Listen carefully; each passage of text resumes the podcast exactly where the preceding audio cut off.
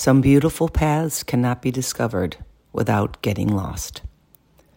Your journey in life has molded you for your greater good, and it was exactly what it needs to be to do that.